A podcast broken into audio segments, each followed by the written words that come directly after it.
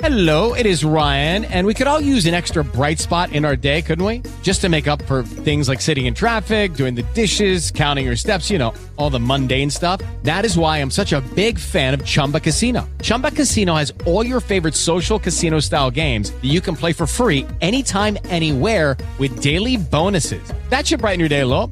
Actually, a lot. So sign up now at chumba casino dot com. That's chumba casino dot com. No purchase necessary. V G W Group. Void where prohibited by law. See terms and conditions. eighteen plus. We haven't entirely nailed down what element it is yet, but I'll tell you this, it's a lively one.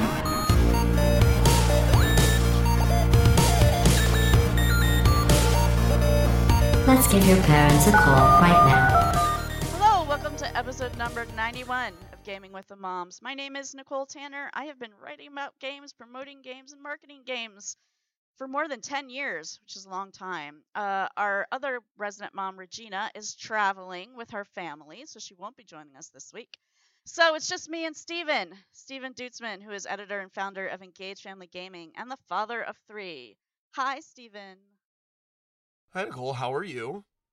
I'm pretty good. Uh, for those listeners who don't know that, or he says it a lot, so you should know, that Steven lives in Connecticut, which means he is buried under snow right now. How much two snow feet. Have you guys gotten? We two got feet? two feet and uh, drifts as high as four. Wow. Um, which is uh, what I had to dig out, dig out today because my snowblower is broken.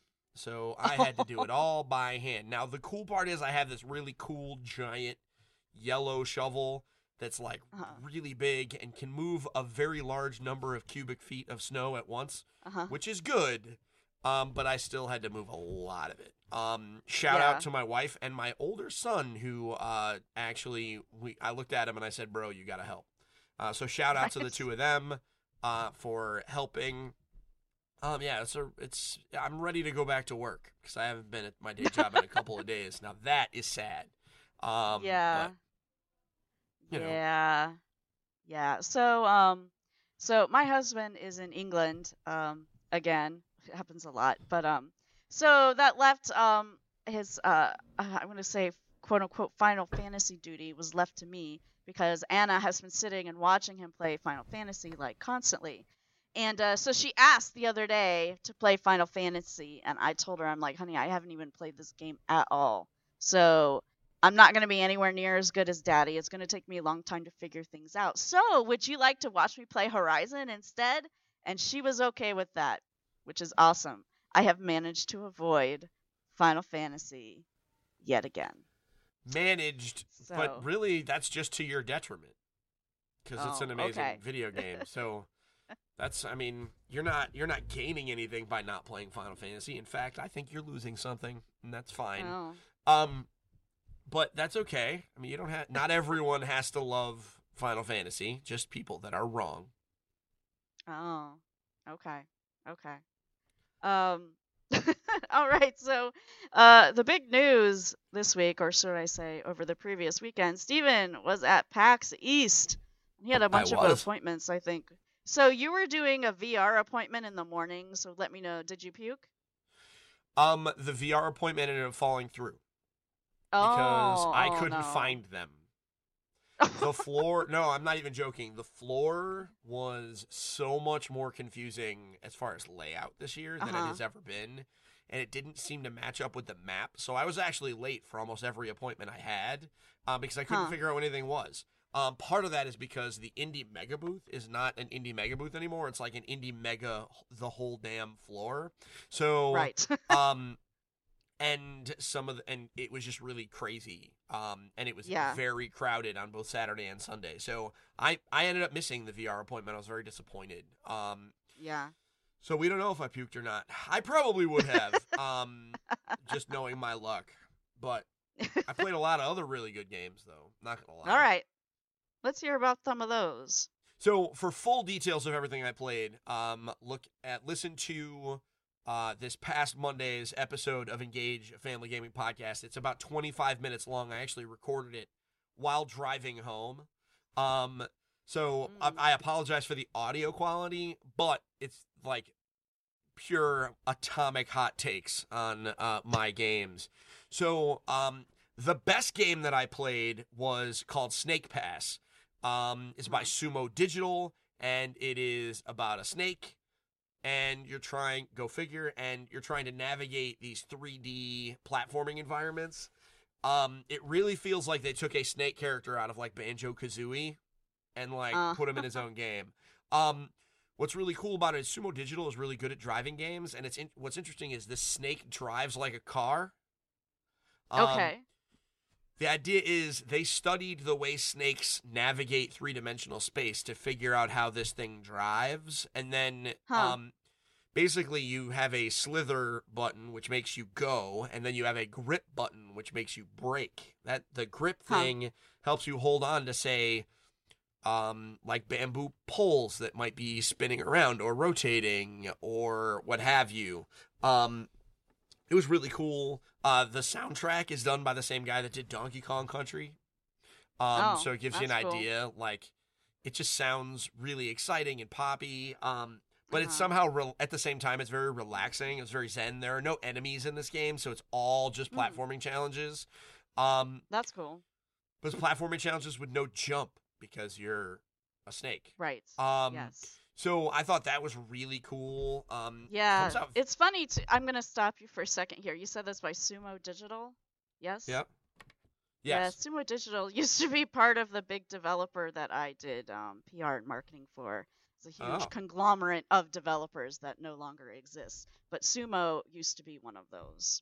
Everyone is off doing their own thing now, but yeah. So yeah, there you go. I know everybody again. Yeah, there you go. You know everyone. um, so it was really. I mean, it was. They were the the um the game. You know, I think by the end of the weekend, it won a bunch of you know Game of Show awards in indie uh-huh, games. So yeah. I mean, it was very cool. Um, there, it's coming out very soon. Also, uh, I think uh, end of this month, beginning of next month, something like that. So I uh-huh. expect. Um, they're sending me a review copy, so I'll be able to talk in more detail about that one as we go. Um, I also played a game called Yonder: The Cloud Catcher Chronicles, which is, um, okay. So basically, um, it's like Dragon Quest Builders in that you play like a little character and then you run around and do quests and you build and you fish and you farm and whatever, uh, but it's way softer. Um, and I say softer meaning like everything is has like this gentle, like warm colors, soft. There's n- nothing is like jagged edges, and um, mm. you know, it's very peaceful. It felt like reading like a children's storybook. Um, which is super cool. Um, and it was very relaxing. It's coming out this summer for P C and P S four. By the way, Snake Pass is coming to everything. Switch, mm. P S four, Xbox One, and P C. Um, but, so, Yonder is coming to P C and P S four. It was first revealed right around P S X. Um, mm. and it was, I was captivated by the trailer. Um, and I had a chance to play it. I played it for about a half hour. Really dug it. I mean, it's very chill. Um, you know, the character creation is like on the fly. You just change everything, like your hairstyle, your facial hair, um, like everything, um, which is super neat. Uh, I think this is one that we're gonna have some kids lose a whole lot of hours to their uh, to their summer once this comes out, because this is super family friendly, um, very you know very casual. So I think a lot of kids will dig into it. Um, and the farming elements uh, are, they they really, um, they scratch the same itch for me that Farmville did, in that you get a farm that you inherit and you talk to this book and it converts it to like a grid view of your farm, and you can lay uh-huh. things down like very perfectly on this grid. Um, and man, did I just, I didn't want to get up. I didn't want my yeah. demo to end, because I just really yeah, liked that. that. That sounds like I could... Um... I could lose lots of hours into that. Sounds a little Stardew Valley-ish there. Stardew Valley-ish, um, yes. So, um, um, yeah. No, that sounds so great. Th- What's it called again? It's called a Yonder, the Cloud Catcher Chronicles. The story is you're a little kid that shipwrecks on an island, um, and you have okay. to kind of... You learn about this place as you quest in it, and all the people are super friendly, and eventually there's a story. They, they yeah. didn't want to talk to me about much about it, but there is like a meta narrative going on, uh-huh. and I think a lot of it is finding out the secrets of the island, because it's an island. Um, yeah.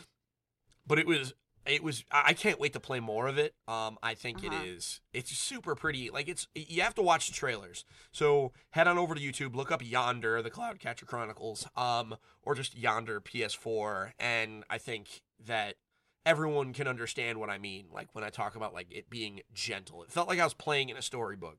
Whereas huh. Dragon Quest feels like I was playing a Dragon Quest game.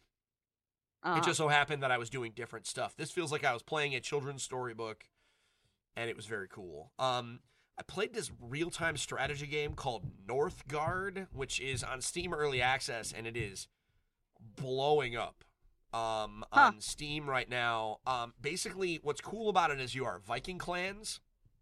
Uh-huh. Um, that by itself, who cares, right? Whatever, you know. But um, what's really cool about it is it is an R T S that, um, R T S meaning real-time strategy game, that is uh, that right from the jump has um, uh, multiple paths to victory.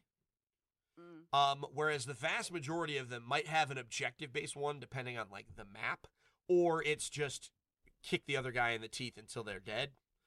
Yeah. This one has other um this one has other options that are um you know, like there's a fame based one, which is about like controlling territory and you earn fame in different ways. There's a lore one where you assign dudes as lore masters to these nodes on the map that are kind of capturable and defendable. It I yeah. I really dug it.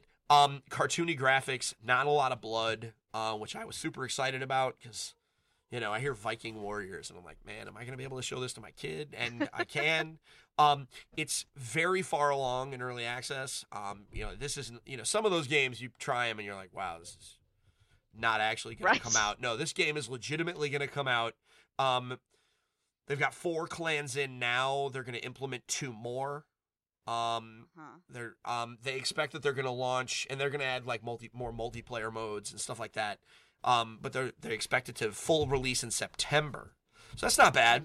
Um, they sent me a Steam code, so I'm going to play it a little bit, um, probably tonight. Uh, and, you know, cool. So I'll have more information. Um, what else did I play that we all give a crap about? Um, I'm trying to think through the things that I did and saw. Um, oh, man, I played SteamWorld Dig two, yo. Do you remember SteamWorld Dig? Did you play the original SteamWorld Dig? No, I did not. Okay, so SteamWorld Dig is pretty straightforward. It's a platformer game. You dig down, you get resources, you climb back up to the top, you use those resources to craft better materials and equipment that let you dig down farther, and you just keep going. You take those resources, you go up top, you spend them to buy new tools that allow you to dig farther down. Um, the original game, you basically kept doing that, discovering some new tools until you got to the very bottom where you fought a final boss. Spoilers. This one, um, they're adding mini bosses and a little bit more of a narrative. Um, and it looks super cool. And the uh, protagonist is a obviously female robot. Um, oh, okay. And not just because they took the SteamWorld Heist guy or SteamWorld Dig guy and put a bow on his head. No, she looks fat. You, you, we laugh, but we know that that was a possibility. Um, but no, she, um, she's got, uh, cool steampunk goggles and, uh, what look like either, I can't, re- I couldn't really tell. I didn't look at it, but either like Leia buns or like pigtails that just have like ball bearing things on the end. Cause she is a robot. So I don't know if uh-huh. it's like Pebbles from Flintstones with just like big like spheres on the end or Leia buns. I couldn't tell, but it's very obviously a female robot as opposed to okay. the, the first guy looked like a cowboy, only he was made out okay. of like bronze. So I thought that was cool. And she was, I mean, you know, and the mini boss thing I fought, it was cool. Um, they called me, uh, the developer called, called me out for figuring out the quote unquote cheese strat for beating the mini boss. Because I found out okay. that it, occasionally it surrounded himself with this electricity shield, which since I'm uh-huh. a robot doesn't do damage to me. It just triggers invincibility frames and bounces me away. So if you are smart, you just let it bounce you up to the ceiling repeatedly and then you fall down on it. You don't take damage, but it triggers your invincibility frame. So when it does shoot at you, the bullets just pass right through you. and he's like, you figured out the cheese strat during the demo? And I'm like, well, dude, I mean, how do you expect me to not try and use invincibility frames in a, I mean, come on. And he, so um, I was, so I was uh, admonished. Um, what else? Yes. I, and so trying to think of what else I played. I know I played one other game. Um, no, but I think those are the important ones. Um, you know, I played some All other right. cool stuff. There were, I mean, I didn't get to do as much as I wanted to. Um, mm-hmm. There's just so much, you know? Uh, and I was only there for yeah. two of the three days. So I really felt yeah. like I mess, missed some of it. Um, Nintendo's booth was massive. There was a three-hour line to play the Switch. Um, and so wow. my oldest was like, hey, Dad, did you play the Switch? And I was like, no. He's like, did you at least play Splatoon two? And I'm like, no. What about Mario Kart? Evan, listen, I'm not going to wait three hours to play a console that I already own. own. The only thing that makes me kind of regret it is that they were giving out Nintendo Switch baseball caps to everybody that got in. And I kind of wanted one of those baseball uh, baseball caps. Oh, my gosh. I was just reminded of the absolute coolest game I played at the show, Graceful Explosion Machine. Okay. Let me paint a picture for you. This so Snake Pass was probably the best game like game I played, but I think the one that I'm going to put the most time into eventually uh-huh. is going to be Graceful Explosion Machine. It's an arcade style game. Here's the here's the the pitch. It's like Gradius, only you can turn around. Uh-huh. Okay. Right? um, and all the levels loop back on each other. So they're uh-huh. like a circle, kind of like Resogun from P S four or whatever. The idea is it's just a time chase to kill all the enemies without getting hit, right? The more enemies you kill without getting hit, higher combos, score chase, whatever. And the faster you do it, the better too. And you get four weapons that are assigned to each of your four face buttons. That's it. Um, and it's everything is like bright yellows and oranges and pinks and purples. It's very like, it's not neon. It's not pastel. It's somewhere in between. Bright shape, okay. bright colors, um, very simple shapes. Your spaceship is just so not like even there.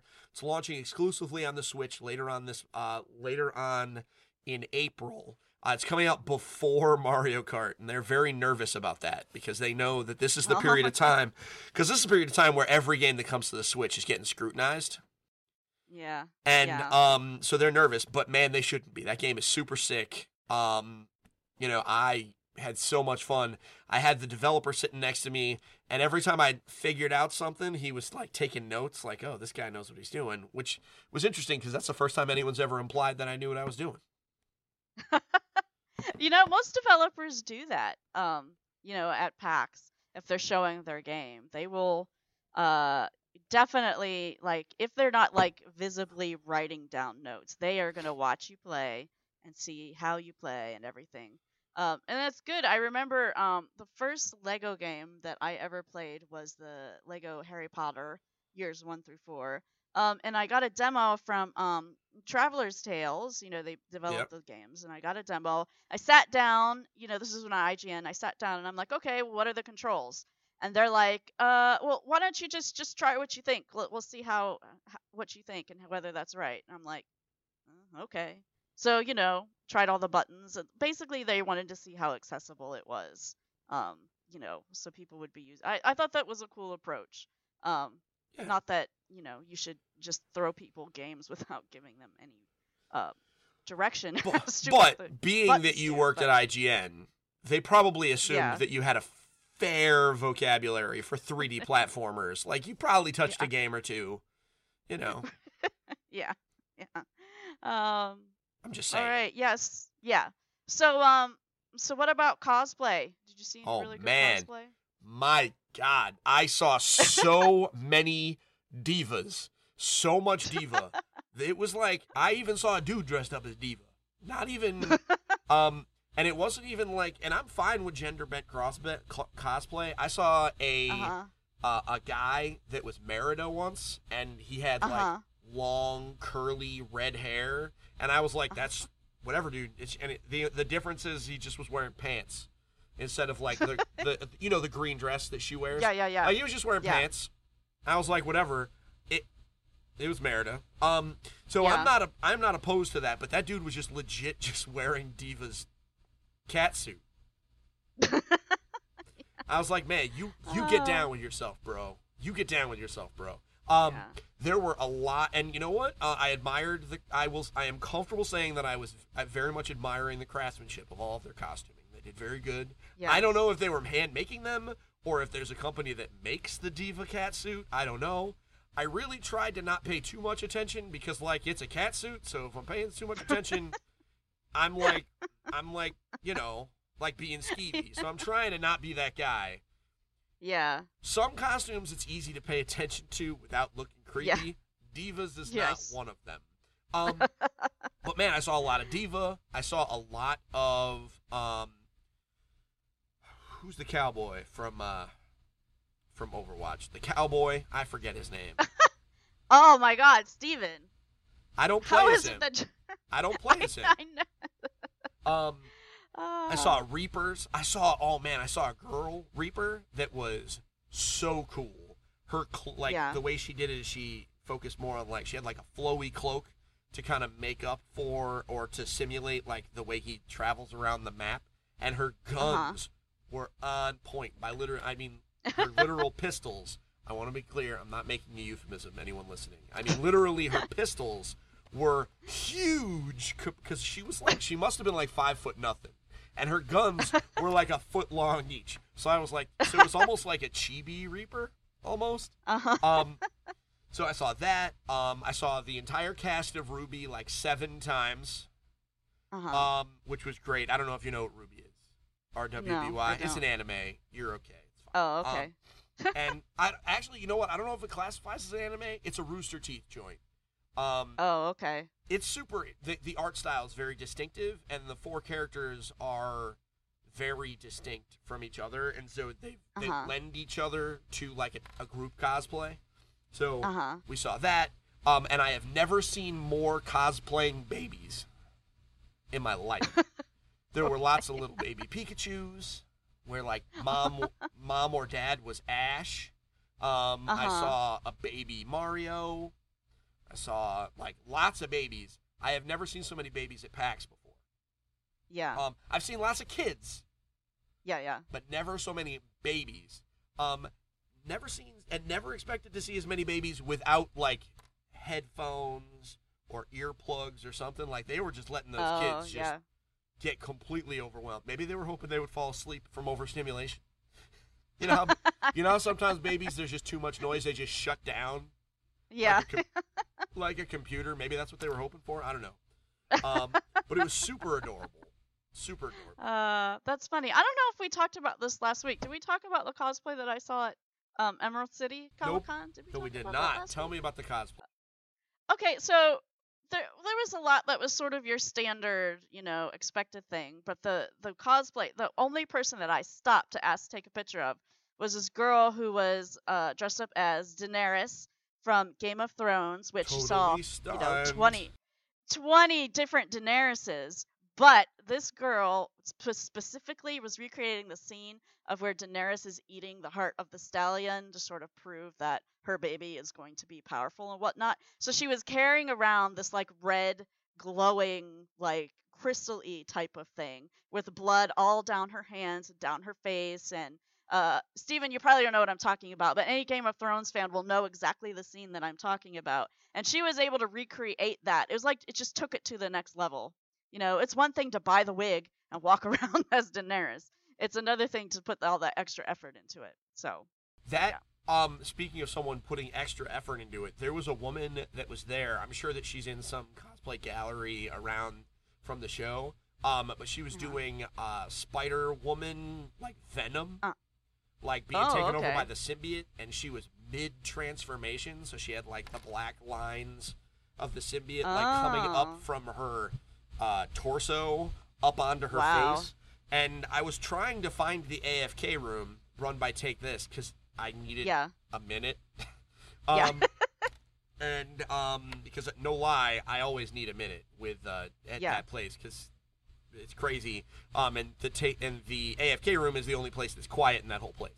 So I was trying yeah. to find it, and I stumbled into the hallway where all the cosplayers were, like, doing their photo opportunities. Uh-huh. And so I had seen her on the floor, and she uh-huh. was super tall, Like, she was taller than me, so, I mean, what, six one? Um, so she is a very tall, um, very powerful woman. Um, uh-huh. And she was a very convincing Spider-Man woman, because she was very flexible. And I was like, you are uh-huh. terrifying me right now. Uh, but the, the makeup job was amazing, because first I thought it was just a bodysuit. Yeah. And then as I walked closer, I was like, crap, somebody painted that on your body. Maybe it was a stencil. I'm not wow. really sure. Um, but either way, it was uh-huh. super crazy. Like, mid-transformation symbiote Spider-Man, which is kind of rad. Yeah. yeah. Yeah, that does sound cool. All right, so all in all, good show for you? Yeah, I thought it was good. I mean, it was productive. Uh, did some... Uh, I went to a panel that was about uh, improving your games writing uh, by, that was run by Susan Arendt and Alexander Slewinski um, and Jonathan Holmes from uh, uh, Destructoid. And we found out that Jonathan... Did you know that Jonathan Holmes was on Road Rules? No. Do you know who Jonathan Holmes is? You probably know know of him. He was by, the editor. Yeah. Yeah, yeah so, I know of him, yes. Yeah. So he, he talked about how he was... on the season five of Road Rules, and Susan Arendt, okay. who watched Road Rules religiously, never knew that that was him. But when he described what he looked like on the show, she had like a complete meltdown. Um, wow. Well, I mean, a Susan Arendt excitement meltdown. I mean, you've, yes, I'm sure yeah. you've heard those because like she yeah. was a big fan and she liked this guy and whatever. Um, and yeah. I learned a lot of good stuff. It was very useful. I think the uh, um, it was exactly what I needed it to be. Um, So cool. Made some connections, got to play some cool games. Um, I didn't die. That's always a good thing. It was so you cold though. Oh my you, Lord. You didn't catch a, a PAX plague? Nope. Least... I did not. Okay. I was good. very excited. Good. Um, you know why? uh, because you can avoid that by not touching people. That, this is true, but you had to touch controllers, which were touched by other people, unless you like hand sanitized before and after um, you touched. I was controller. very lucky that most of the controllers that I touched were by appointment, uh-huh. and they were control and they were cleaning them in between appointments. I I watched. Oh, there was one okay. game I went to. I met. By the way, I met a P R woman named Wonder, and I thought that was such a cool name. Um, and as I came in, she was cleaning the controller. The game. Ah, uh, okay. So yeah, clearly... you got to keep those things clean. I remember when we were exhibiting, when I was doing marketing, we were exhibiting at, I think it was San Diego Comic-Con. So like crazy, crazy crowds of people. And the game was on Wii, um, and it used the Wiimote and the on the nunchuck. Uh. And like there is some like gross sludge like left on this controller like all the time. We were like, e- we had like a giant sized tub of those sanitizing wipes, and it was just disgusting. It was disgusting, anyhow. Yeah, that's uh, terrifying. um, uh, all right, so so that's PAX East. Yep. Won't be another PAX for a while. Is PAX West the next one? Maybe Australia? I don't know. PAX Australia. Another... PAX, PAX Australia is in October. A couple oh, okay. weeks before so, yeah. PAX Unplugged. I think they probably have Chicago or something. Uh. Well, let's look. Maybe. That's what the internet yeah, is for. Yeah, I don't for. think so. Yeah. I All will, right. So I'll while look. Steven, oh, so so while Steven's looking, we're moving to some news. Uh, Mass Effect Andromeda. It's not coming out till March twenty-first, but if you ha- have E A slash Origin access, you can play it right now. So that's cool. Um, which is I, that's it's not an unheard of thing for E A to do. Like they did that for um for Battlefield one, right? Right, Steven? Um, yeah, E A no, no, no, absolutely. Guy. E A Access, that's what they do. Um, they take the yeah. big games, they put it up there. They have indicated that the E A Access, um, it's going to be somewhat limited. You can play the multiplayer all you want, but the story mode will be gated. You will, um, uh. you will only be able to go so far. You can play it for the full ten hours, but you will only yeah. be able to go so far. Um, I'm looking forward to it. This is the probably the only way I'm going to be playing this game for quite some time. So. Mm, yeah. I'm actually not going to get to play it for quite some time either. Still working on Horizon. I want to finish that before I would start this, and that's going to be a long time. And I'm going to pull out my novel that I finished in February. We'll have, we'll have done its, its necessary hibernation, so I need to pull it out to do another draft and then uh, look for readers, and so I want to do that first as well. So honestly, I don't see us actually buying this until like May probably. So um, that's only a month just, from now. That's more. That's a little more than a month from now. Or Anyhow. two months. Two months. Yeah. Yeah. Yeah. So you'll get. So that. that's that. Yeah. I mean, we will. We will get it eventually. It's just um, you know, being a parent makes you don't play things right when they come out all the time. um. But speaking of Mass Effect Andromeda, if you play Rock Band four, you're going to start to see some cool Mass Effect gear in the, in the store for Rock Band. Uh, I'm looking at the uh, I G N article. They have some pretty awesome pictures uh, of the the Mass Effect stuff. You can basically get up full full N seven gear, uh, which is pretty awesome. So um and uh and it's free. It's part of a free update. So so that's pretty cool. Cross promotion for the win. Um, let's see what else is happening. So Capcom is going to be bringing a bunch of old Disney games to Xbox One and PlayStation four. It is called the Disney Afternoon Collection and includes Chip and Dale Rescue Rangers, Chip and Dale Rescue Rangers two, Darkwing Duck, DuckTales, DuckTales two, and TaleSpin.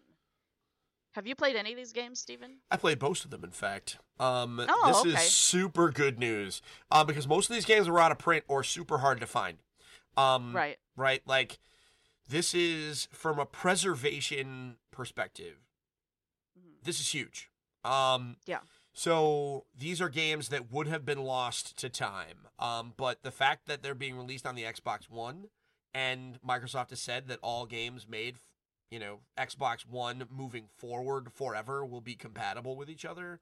This means that this is a game you're going to be able to have, you know, like, so I am a huge fan of that. Um, and they're good games. I mean, DuckTales yeah. is one of the best platformers ever made. Chip and Dale's Rescue Rangers is an amazing co-op experience. Um, it's the, I think that, um, this is definitely a nostalgia play. I don't think that a lot of kids will have any real understanding. Like, this isn't going to get marketed as like a family type thing um because right, I don't think right. kids will get it um yeah. but it I mean I'm excited yeah I, I enjoyed these games on the N E S um and being able to play them again um and from a preservation standpoint I want them to do this all the time, just forever. yeah yeah yeah I haven't played any of these games, and uh, I didn't know that this was coming. Um, actually, I didn't know about it. I, I before I read about it on GameSpot, which is the, the story that I'm looking at now. It was on my Facebook feed from my developer friend Mike Micah. Is like, our game finally got announced. I'm like, oh, that's good. So that's Digital Eclipse is developing it. Digital Eclipse, if yeah. you know anything, they're all about uh keeping the retro world alive. Yeah, by this sounds remaking. sounds like a good yeah. match for them. Um, and it's twenty bucks. Yeah, yeah. That's a really good price for six games. Um, even if you only end up playing one of them, it's still worth it. Uh, Tailspin is a really yeah. cool, like, side-scrolling arcade, uh, like almost like a spaceship shooter, kind of like Gradius or whatever. Uh-huh. Only you're blue in a, um, in a biplane. Um, they're real good. These are games that I, I, I, this will be one of my more recommended games of the year. I just don't think a lot of kids are going to understand. You're going to have to explain it. But this yeah. is like the Mega Man Legacy Collection when they put that out, right? Like, it's just, this is real uh-huh. good. Yeah. Yeah. So that's coming out later this year. You will a- be able to play... April. Is it April? I think April, it's April eighteenth. Yeah. yeah. That's pretty quick then. No um, love for the let's... Switch, though? Like, why is this not on the Switch? That just feels dumb to me. I'm sure that that's uh, probably being announced. I mean, that, yeah. I mean, so give it time, yeah. I'm sure, but... Yeah, it was, um, I wouldn't be surprised if the, the devs just didn't have the equipment to, to make it for Switch right away, but I'm sure they probably do now. Unconfirmed, I'll, I'll, probably will become to Switch, but unconfirmed. I don't like to start rumors here. Um, so something that's pretty cool is uh, the free PlayStation Plus game for April is actually going to be Drawn to Death, which is a brand new game. So it's going to be free for PlayStation Plus members right out of the gate. Um, Drawn to Death is made was created by David Jaffe, who is also the creator of God of War and Twisted Metal. I played this a little bit at when did where did I play this? It must have been PAX. I didn't go to E three, so it must have been PAX. Um, it's uh, uh, don't laugh at me. Um, it's a I'm multiplayer not... um arena uh thing like Overwatch. So Steven, you should like it. The cool thing about it is that it's the whole art style looks like, you know, some teenager drawing on their notebook and like heavy metal type stuff. It's all like black and white with just with splashes of red. Um, this is really, really cool art style. When I played it, it's not my thing, and I was terrible at it, which, you know, doesn't help at all. But but yeah, if you're into that sort of thing, and that's a huge deal for for PlayStation Plus to get this thing for free. Yep. Um, so so yeah, so there's that. Um, other quick news for our Nintendo fans: uh, Legend of Zelda Symphony has announced their locations and dates. Uh, it's going to be lots of places all over the world. fifteenth, Seattle, September twenty-second. I wonder if Courtney will be going to that. My guess is going to be yes. Even if you don't live near by a huge city center, it looks like that there's probably one that's close to you. So if you want to go listen to uh, the symphony play music from Zelda, that's that's there you go. You can buy tickets now for most of those. But um, anyhow, that's cool. Steven, have you ever gone to one of these? Nope. Um, nope. No plan to? I don't, man, I don't like people. um, and that, like, I go to PAX because I have to. But if I could have all those people just come to my house, I would. Um, no, I mean, you know what? If there was one that was super close to me, like if they did it in Hartford or something, I probably would kind of have to go. Uh, but... Yeah. All right. So that's that that's happening. So, it's a little bit of a more of a topic than a news story. And that uh, Jim Sterling, who is a freelance games reporter, he's been covering stuff for forever. Um, he reviewed uh, Breath of the Wild and gave it a seven out of ten.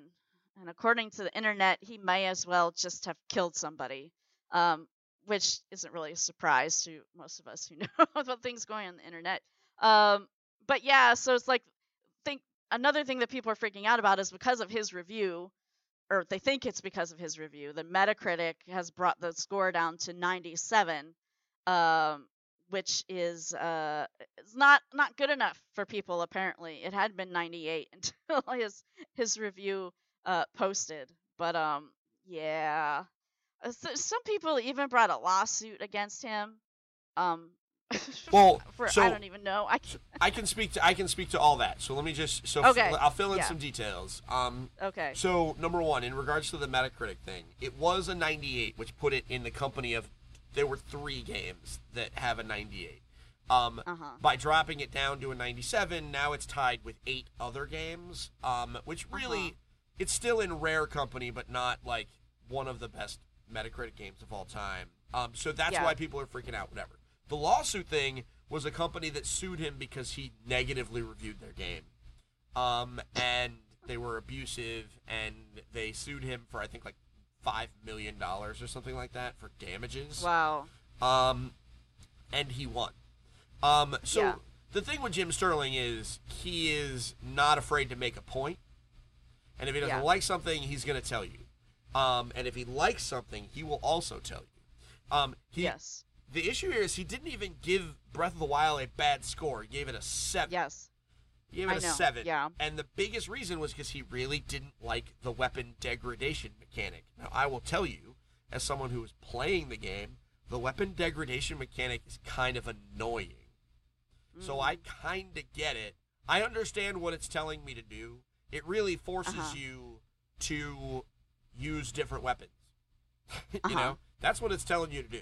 It's telling you to find different weapons and, um, like, like use different fighting styles. You know, maybe you shouldn't just fight uh-huh. with a long sword and a shield the entire time. Maybe you should use a two-handed axe. Maybe you should use a spear, whatever, um, which was one of the best parts of Wind Waker. The di- the key uh-huh. is, with Wind Waker, weapons didn't break, so you could just kind of do whatever you wanted, right? Like, yeah. So he just didn't like that. It just bugged yeah. me. Um, he didn't see the point. He much w- he would have much rather had a bunch of weapons that you just earned over time to use in different situations and like mm-hmm. forced you to use them against different enemies rather than having you have to kind of react on the fly. Um, yeah. And so he gave it a seven. But a seven by his scale and by most company scales. By the way, this is why Engage Family Gaming does not score our reviews. Right. um, is because by any other account, like, the game is real. He said it was good. So it was even yeah. great. Um, yeah. You know, seven is a good score. Seven um, is a good score. Six is you a run good into score. That. Oh, it's funny because, you know, obviously at I G N, you know, you get into score arguments all the time, but you get some backlash. Like, I had never, ever imagined the backlash I would get for giving uh, Darkspore a seven. It was just insane. Like, people just went off. And for Darkspore, I mean, I, I was surprised that it had such a massive vocal, like, maybe it wasn't massive, but such a very vocal following to, like, totally rip me a new one um, because I gave it a seven. And, of course, the, oh, she's a girl, she doesn't know, obviously came out into those arguments as well. But it was a seven. It was okay, yeah. you know. Uh, but, yeah, people get way bent out of shape. We talked about this um, once on Girl Fight. Um, Dana Jungle Ward, um, who was on there with me and actually who is my boss, she's wonderful, uh, doesn't write about games anymore, which is a little bit of a shame. Uh, but she, like, she made the point, like, these people, it's like they almost take it personally. And it's, you know, it's like, you know what? You like this game. That's great. I don't have to like it, but that's okay, too. It yep. doesn't mean that you're a bad person if I don't yep. like the same games that you do. And it's just, they just get so, just so annoyed about this. Yeah. Uh, uh, so, so another thing that happened with Jim Sterling is, uh, his site has gotten a DDoS yep. attack. So yeah. much fun there. Yeah. It's, yeah. Yeah.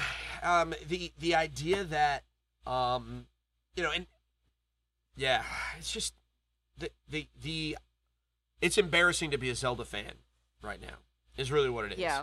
Um, because who cares if it's only a ninety-seven on Metacritic? It is yeah. more likely than not going to be the game of the year this year, right? Like, mm-hmm. I mean, forget my whether or not what people think about my opinions. Let's let's look at major gaming news sites. Like, it's probably going to be game of the year in multiple different places, um, and and it's in great company. Right? Like, it's going to be kicking yeah. the crap out of games like a new Mass Effect and Horizon yeah. and a new Red Dead game. Um, and yeah. I can't imagine even Rockstar is going to be able to beat this thing. This is a truly transcendent experience. You'll understand when you get there. Um, yeah. Like, this thing is absolutely insane. I was playing it this afternoon. Like, it's crazy good. Um, the fact that someone else, I don't know where we got as a society, um, as far as gamers, to decide that someone else li- not liking something has any impact at all about whether or not we like it. Um, right. I had a, there was a game I bought when I owned the Nintendo sixty-four that was called Mace: The Dark Ages. And it was a okay. fighting game that was very much aping on Mortal Kombat, right? Mm. Objectively, it was a bad game. It was clunky as all get out. The combos were hard. The controls were non-responsive. But my brother and I, we loved that game. We learned all the characters, and we had, like, our own in-house meta where yeah. we decided who we were going to play and how we would play against each other. And that game was terrible. I mean... It was just awful, right? But, like, we loved it. Yeah. So who cared? Yeah. You know? Yeah. um, I'm looking it up yeah. right now to see uh, what its Metacritic score was. Yeah. That's another thing, too, is Metacritic is sort of...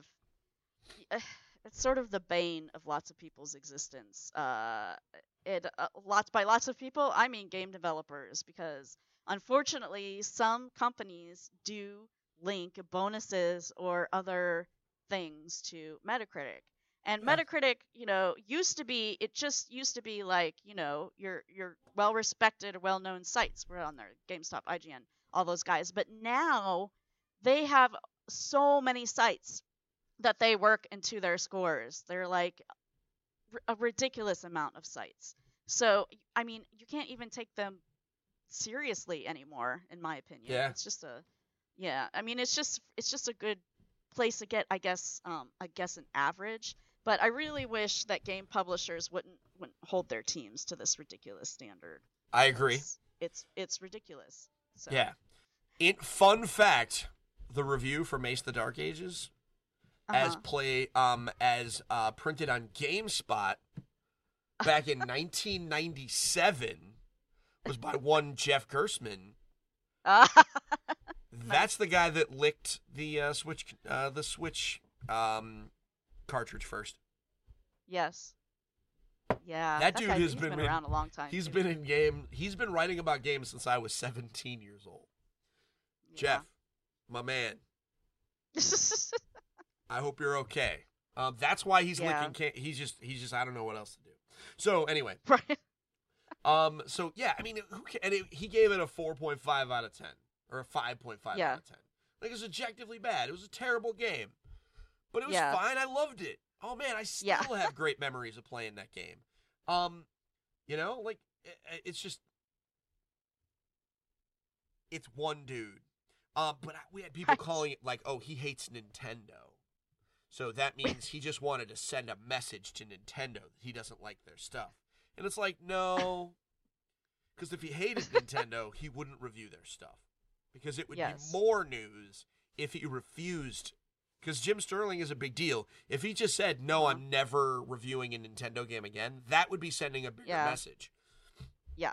Um, and you know what? It's a message that I don't think Nintendo would give a crap about. Because Nintendo fans are going right. to buy their games, even if no they were never what. reviewed. Who waits for a review on a Legend of Zelda game, really? Right. You know? Yes. Like, who's waiting for yeah. that? Yeah. I mean, somebody is, I'm sure. I sure as hell wasn't. I mean, what, what, what? I mean, ugh, anyway, anyway. Yeah. I don't pay much attention to reviews at all either. Like I know you reviews... don't. You yelled at me about that the other week. Yeah. Well, because I don't, I mean, I'm sure that lots of these people are fine, but I don't know a lot of the people who are writing reviews anymore, except for Arthur Gies at Polygon. And I read his reviews and I trust him because I know him and I know that he's very respectable and can look at things very objectively. Uh, but yeah, so he's pretty much the only one. So right now I take more word of mouth than than anything, which I think is what most people should do anyhow, because your friends are going to know you better than a random reviewer, so they should be able to tell you what you would like and what you wouldn't. Are you implying that you don't trust me to be objective? No. I'm just kidding. I'm just kidding. I'm just kidding. I was going to give you a compliment. Like, so you're part of the word of mouth that I pay oh, attention right. to. Oh, okay. Sure, Steven. Just yeah, forget it. I'm not ever going to compliment you again. God. Never again? Well, that's fine. That's fine. Um. Anyway. So. Yeah. Video games. Yes. Um.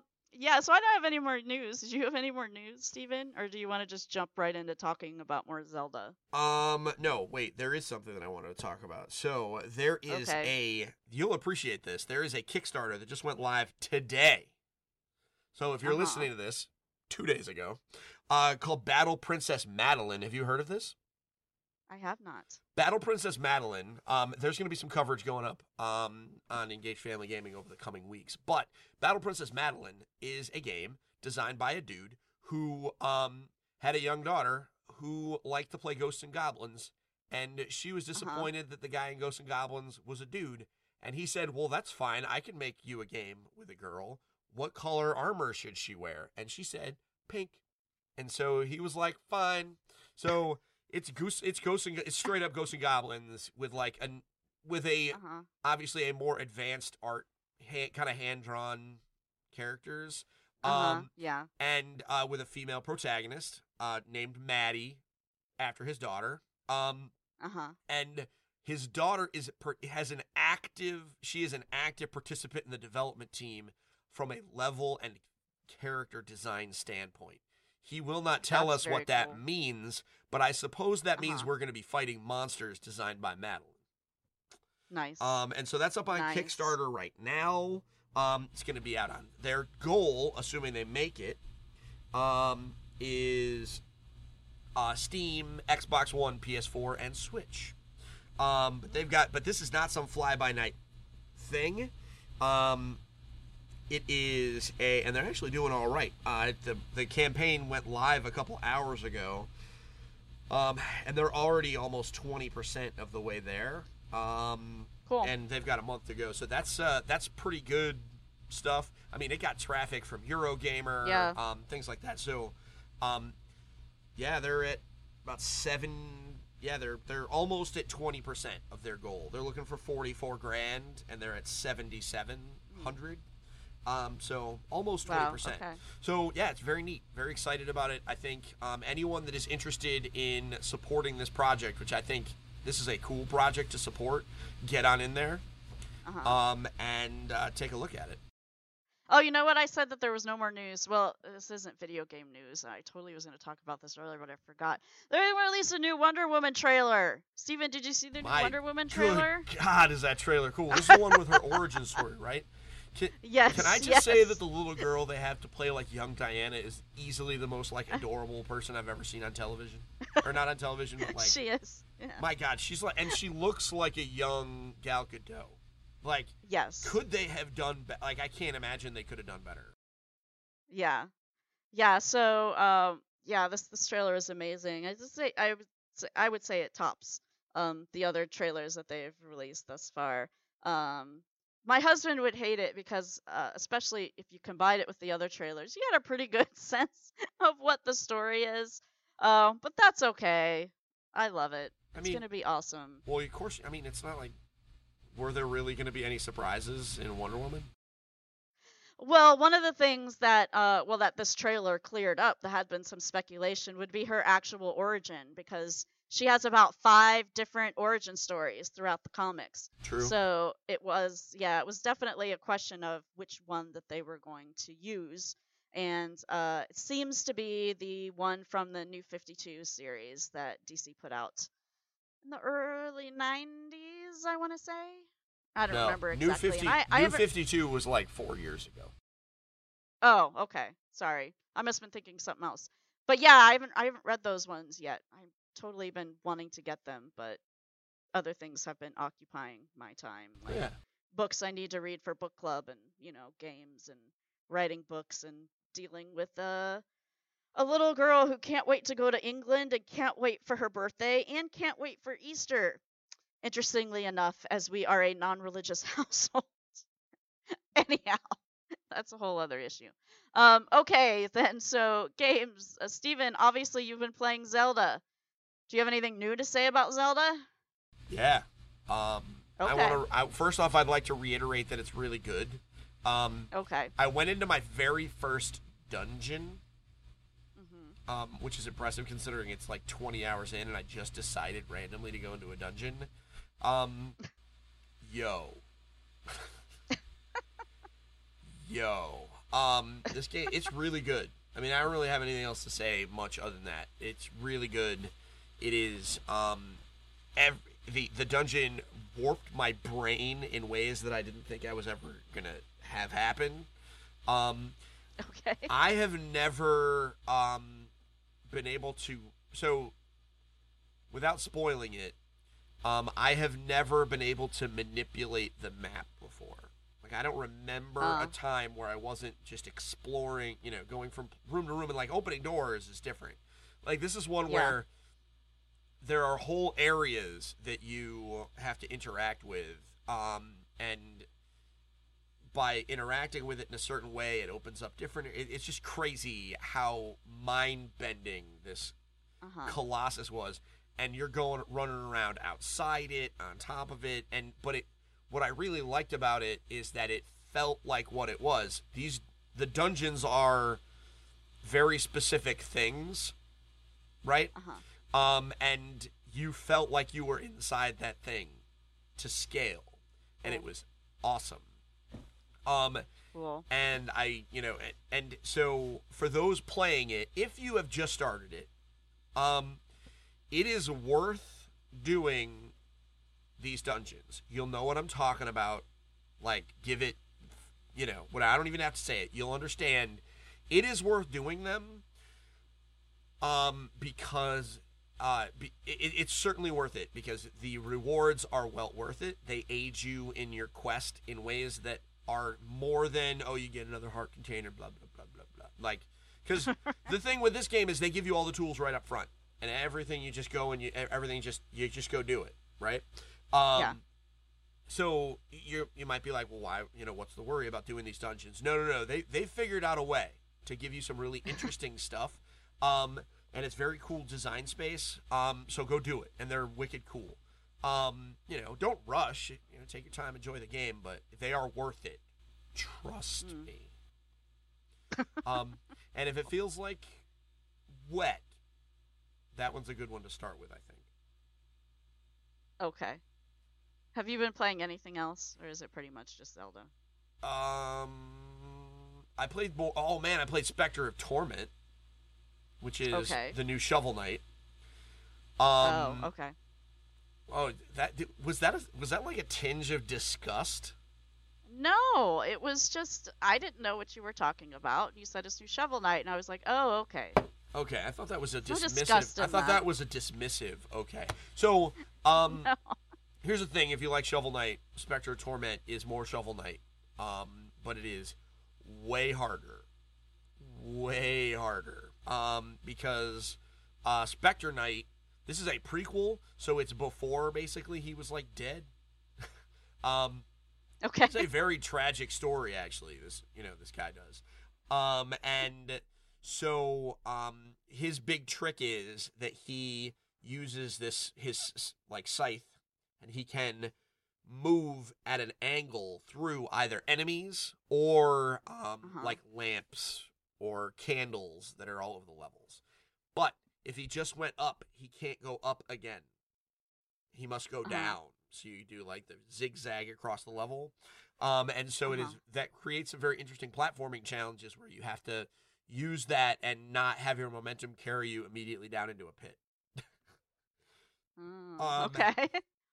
It's a challenge, but it's super good. Uh, super good. Um, you know, a little darker. Um, but it's a prequel. Like you're, he's assembling the bad guys that become the villains in Shovel Knight. Um, it's part of the treasure trove. So if you don't already own Shovel Knight, if you bought Shovel Knight initially, like if you backed it on Kickstarter or whatever, then you get this for free. It's a download. Just go to whatever console you own it on and download it.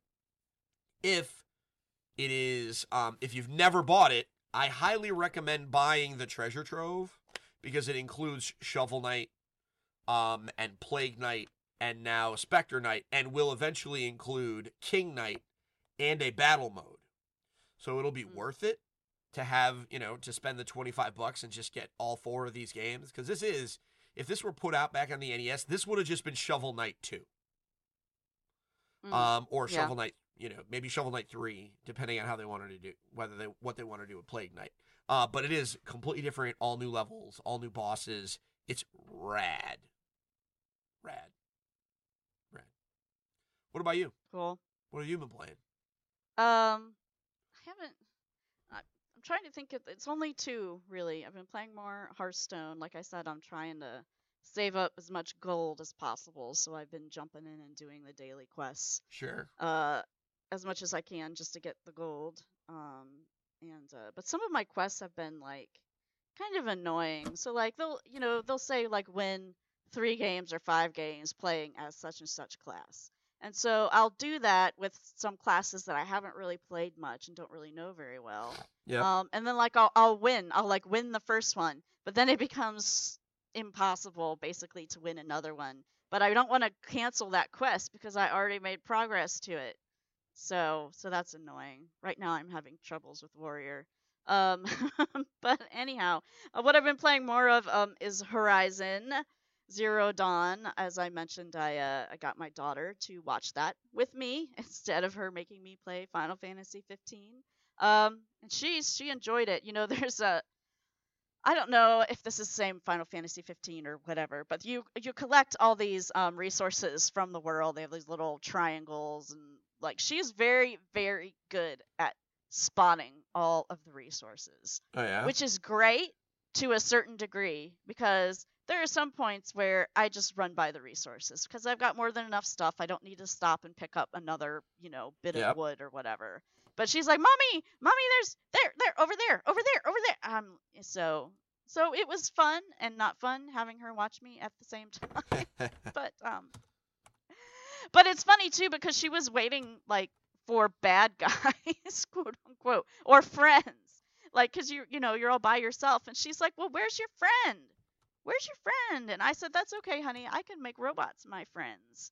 So, uh, so yeah, so I, uh, I tamed some striders so that she could see me ride robots. I'm still not terribly far in that game. I've been doing all the side stuff that as it pops up. Yep. So I, ju- I just finished, um, the first cauldron. I don't know. Are the cauldrons mandatory? I don't remember if they are or not. No, they are not. I finished the first one of, yeah, so I finished the first one of those. Yeah. Uh, I finished the first one of those right before, um, we started recording, but super cool. Yeah, if you're if you're not gonna do the cauldrons though, that's it's a, it's like a dungeon for the most part. They're really great, um, puzzly type stuff. Um, and then um, yeah, that's about it. I'm still loving that game. It's um, it's it's really good. Just like Steven could only sell Zelda. It's really good. This is really good. Um, the story is interesting, and um. There's, it's got a lot of, uh, it's got a, some, some sense of humor in it too. Like there was one side quest that I did where I was supposed to go find somebody's, somebody who got left behind from like their war party or whatever. And he's all like shocked to be saved by a girl. And he's like, you know, I never would have thought of blah, blah, blah. And, you know, and she's like, fine, whatever. If you don't want to come back with me, you can just stay here. See ya. So I was like, yes, that is awesome. That is awesome. Um, all right. Well, I think that's it. Uh, thanks so much for listening. If you have questions, comments, or feedback, you can send those to gamingwiththemoms at gmail dot com, or you can tweet at us at gamingwithmoms. Steven, as noted at the top of the show, is editor and founder of Engage Family Gaming. What's going on at Engage Family Gaming? More of the same for those folks that uh, regularly consume our content. However, I would encourage everyone to... Uh, subscribe to the podcast. Uh, we are looking to grow our numbers. They have been growing steadily in, the, in recent weeks. However, cool. We're looking for more folks. So uh, that's iTunes, Stitcher, and Google Play, soon to be other platforms, just to spread the word. Um, otherwise, you know, the standard issue stuff. Like us on Facebook, like us on, uh, follow us on Twitter, and join the Facebook community, which is growing significantly uh, recently, thanks to a shout out on the Nerdist podcast. Um, so, nice. um, so welcome to everybody new in there, but certainly join it. That's at engage family gaming dot com slash community. Cool. All right. Well, that wraps it up. Thanks so much for listening, and we will be back with you next week. Bye.